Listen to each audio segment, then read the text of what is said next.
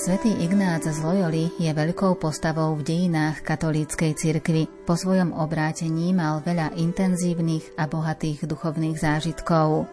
Cirkev uznala všetky duchovné skúsenosti svätého Ignáca a schválila spoločnosť Ježišovu. Skrze svätého Ignáca sa cirkev obohatila o novú charizmu a spiritualitu.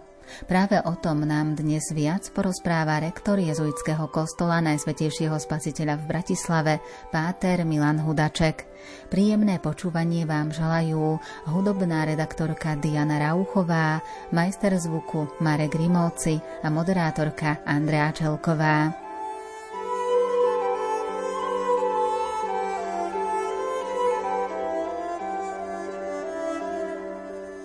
Ignaciánska spiritualita vychádza zo skúseností duchovných cvičení a rozvíja sa v apoštolskej disponibilite.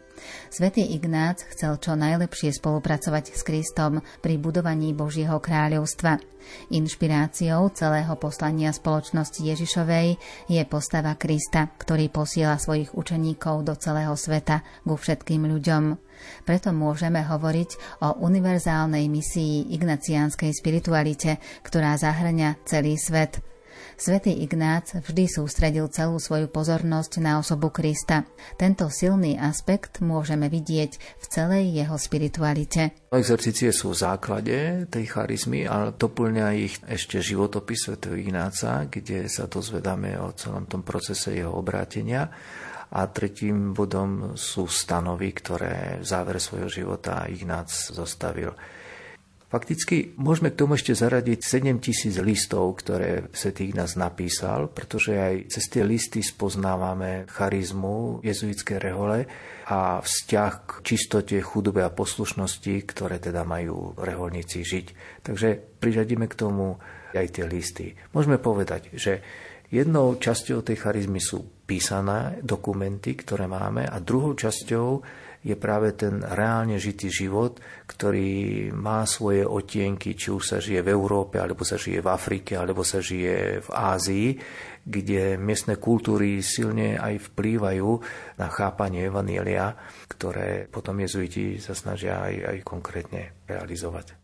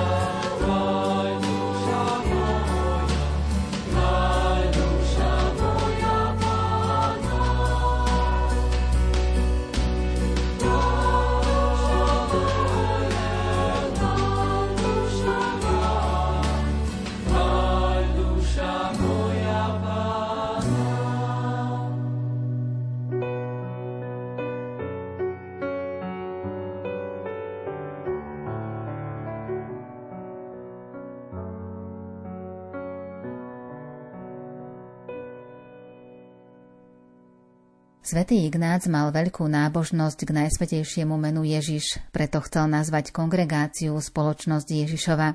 Boh Otec pozval Ignáca k tomu, aby nasledoval Ježiša Krista, ktorý nesie kríž, ako služobník a ako spoločník. Ignác a všetci jezuiti individuálne prijali túto istú milosť.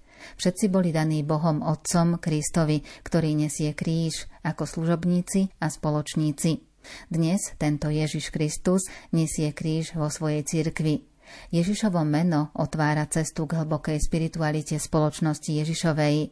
Exercície sa stali cestou, ktorú si zvolili nielen prví spoločníci, ale všetci jezuiti. Zvolili si nasledovať volanie väčšného kráľa, aby sa zhromaždili pod jeho zástavu a boli poslaní do celého sveta.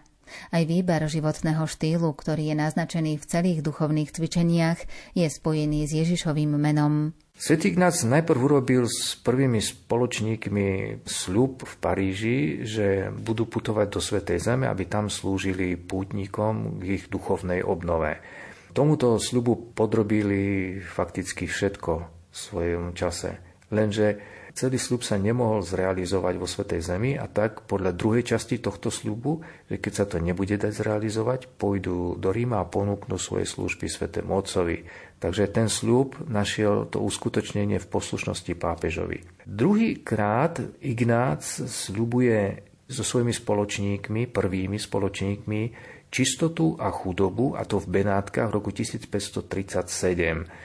Vtedy už majú jasno, že Sveta Zem a cesta do Svetej Zemi padla, že sa to bude realizovať v Európe, celý ten ich projekt a vidia, že sa potrebujú na to aj vnútorne prehlbiť a tak skladajú tieto sľuby čistoty a chudoby. Tretíkrát zase svätý Ignác sľubuje poslušnosť a takisto aj spoločníci v Ríme a to, keď už bola rehoľa schválená. Tento slub poslušnosti urobili v Ríme v Bazilike svätého Pavla za múrami 22.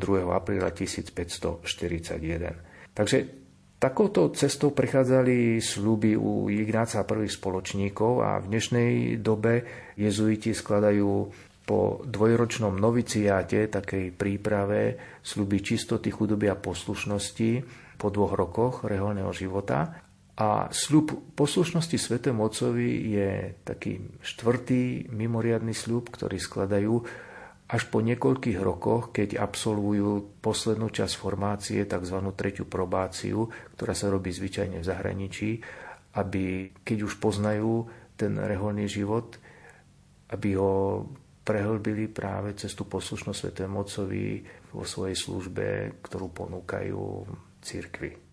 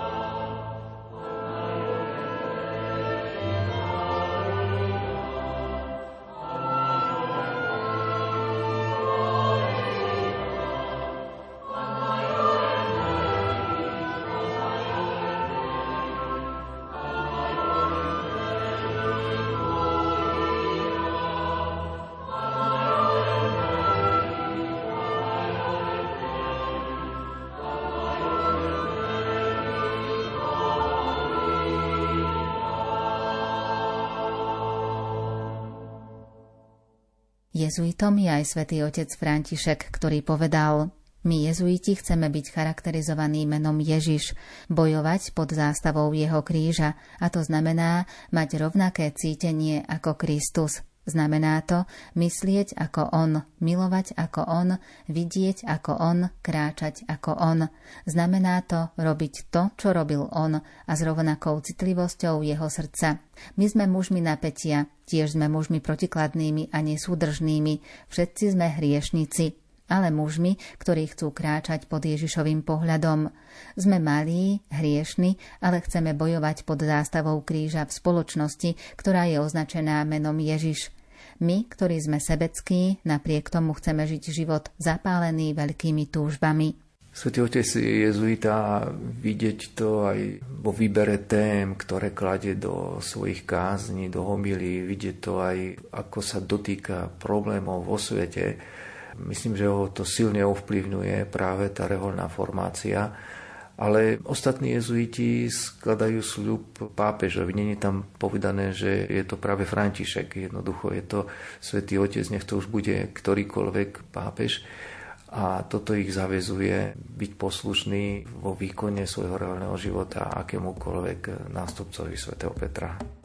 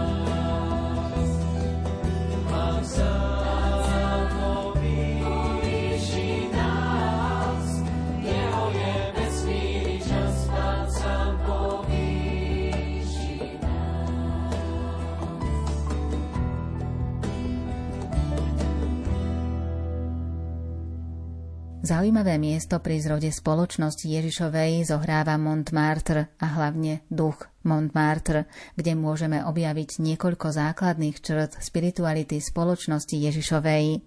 Charizma zakladateľa spoločnosti Ježišovej tak už vystupovala do popredia na Montmartre.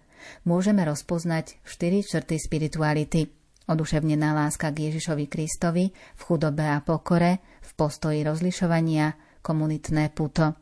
Svetý Ignác v osobnom kontakte a duchovnej konverzácii zanechal u svojich spoločníkov živé stopy spirituality vtelenia, ktoré prenikali do všetkých prejavov jeho každodenného života. Jeho láska k najsvetejšiemu človečenstvu Krista a jeho oduševnenosť ísť do Svetej Zeme a tam zotrvať boli veľmi nákazlivé. Sama živá viera, ktorá svätého Ignáca ukotvila v realizme vtelenia, obsahovala v sebe osvojenie si vnútorných postojov Krista, aby ho lepšie mohol nasledovať. Druhou črtou spirituality na Montmartre, na ktorej sa dohodli všetci spoločníci a ktorá sa udržala a zostala definitívna, bola črta ich životného štýlu. Vybraný štýl v sebe zahraňal apoštolskú službu v chudobe a pokore. Jeden po druhom pred alebo po urobení kompletných duchovných cvičení pod vedením svätého Ignáca a vedený jeho nadšením, úsilovnosťou a príkladom, sa rozhodli celkom zanechať svet a vstúpiť na cestu chudoby a kríža. Nachádzame to aj v odeve jezuitov. Svetý Ignác a jeho prví spoločníci mali odev, ktorý bol typický pre študentov Parížskej univerzity a oni fakticky tým, že chodili v tomto odeve, tak bol akýsi charakteristický. Ale ostatní ľudia ich mohli takto identifikovať, že sú to nejakí študenti z univerzity. Čiže nebola tam hneď na báze tohto odevu evidentná nejaká príslušnosť k nejakej cirkevnej skupine, ako povedzme vidíme františkánov, ktorí majú hnedý odev, alebo premonstrátov, ktorí majú biely odev. Vtedy sa to nedalo takto identifikovať. A tento odev študentov Parížskej univerzity alebo iných univerzít nosili aj v prvých 10 ročiach jestovania rehole.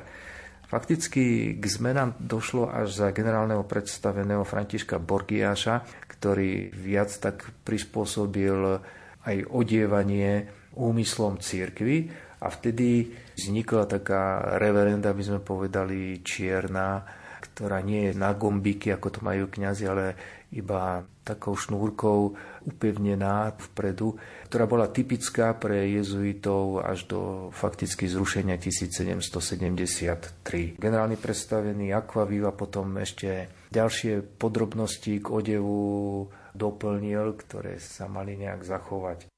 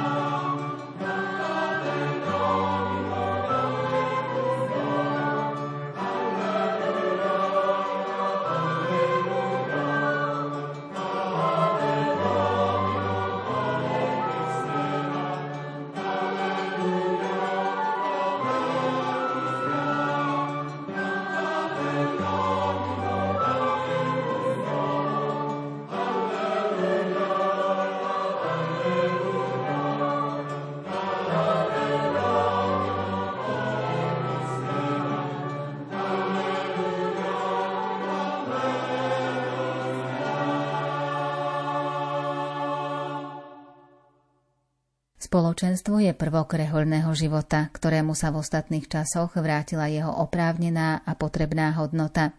Všetko nasvedčuje tomu, že ešte nie sú vyčerpané všetky možnosti a bohatstvá, ktoré sa nachádzajú v komunitnom fakte a že ich budúcnosť bude postupne vždy viac a viac objavovať. Rehoľné spoločenstvo sa nerodí z úvah vypožičaných zo svetského alebo časného sektoru. Jeho pôvod je o mnoho vznešenejší. V určitom plnom zmysle môžeme povedať, združila nás v jedno láska Kristova. Po zrušení jezuitov a po ich obnove v roku 1814 už nebola otázka odevu nejaká taká principiálna, pretože nové časy vyžadovali aj zmeny. A tak vidíme jezuitov dnes, že v Afrike majú aj biely odev, pretože tá klíma a tie podmienky sú tam také, že v Čiernom im bolo veľmi teplo, kým na druhej strane v mnohých domoch v Európe sa nosila čierna opäť reverenda. Úplne nová zmena je po druhom vatikánskom koncile, kedy sa nekladie dôraz práve na typicky nejaký odev, ale chodíme aj v takom kňazskom civili a ten je tiež rôzny, pretože niekedy tá košela môže byť čierna, inokedy môže byť biela, inokedy môže byť sivá ale prispôsobujeme sa miestnemu kléru. Toto je asi taká norma aj pre súčasných jezuitov, aby sme sa neodlišovali od miestneho kléru, ale vedeli sa prispôsobiť mu aj v odeve.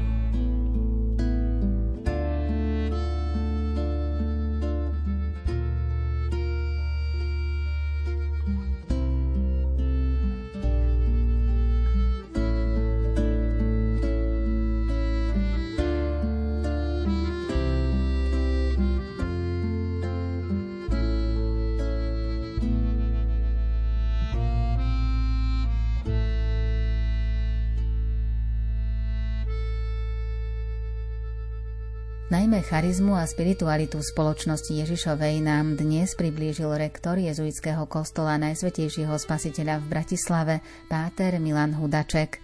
Na budúce si viac povieme o pravidlách spoločnosti Ježišovej.